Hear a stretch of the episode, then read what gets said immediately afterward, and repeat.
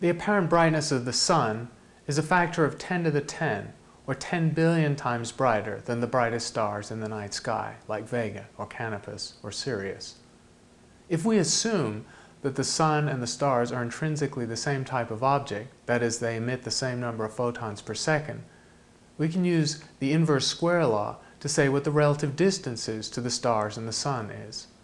It must be a factor of the square root of 10 to the 10, or 10 to the 5, the stars are therefore roughly 10 to the 5 or 100,000 times further away than the Sun is from us.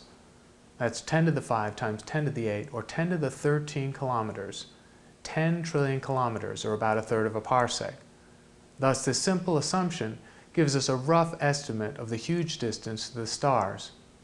We can compare the Sun and the stars directly through the medium of an equivalent light bulb of 100 watts. The sun is like a 100 watt light bulb at a distance of 3 inches from your eye. Very intense, don't ever try that. Whereas the brightest stars in the night sky are like 100 watt light bulbs at a distance of about 9 kilometers. That is, a reading light at a distance of 5 miles.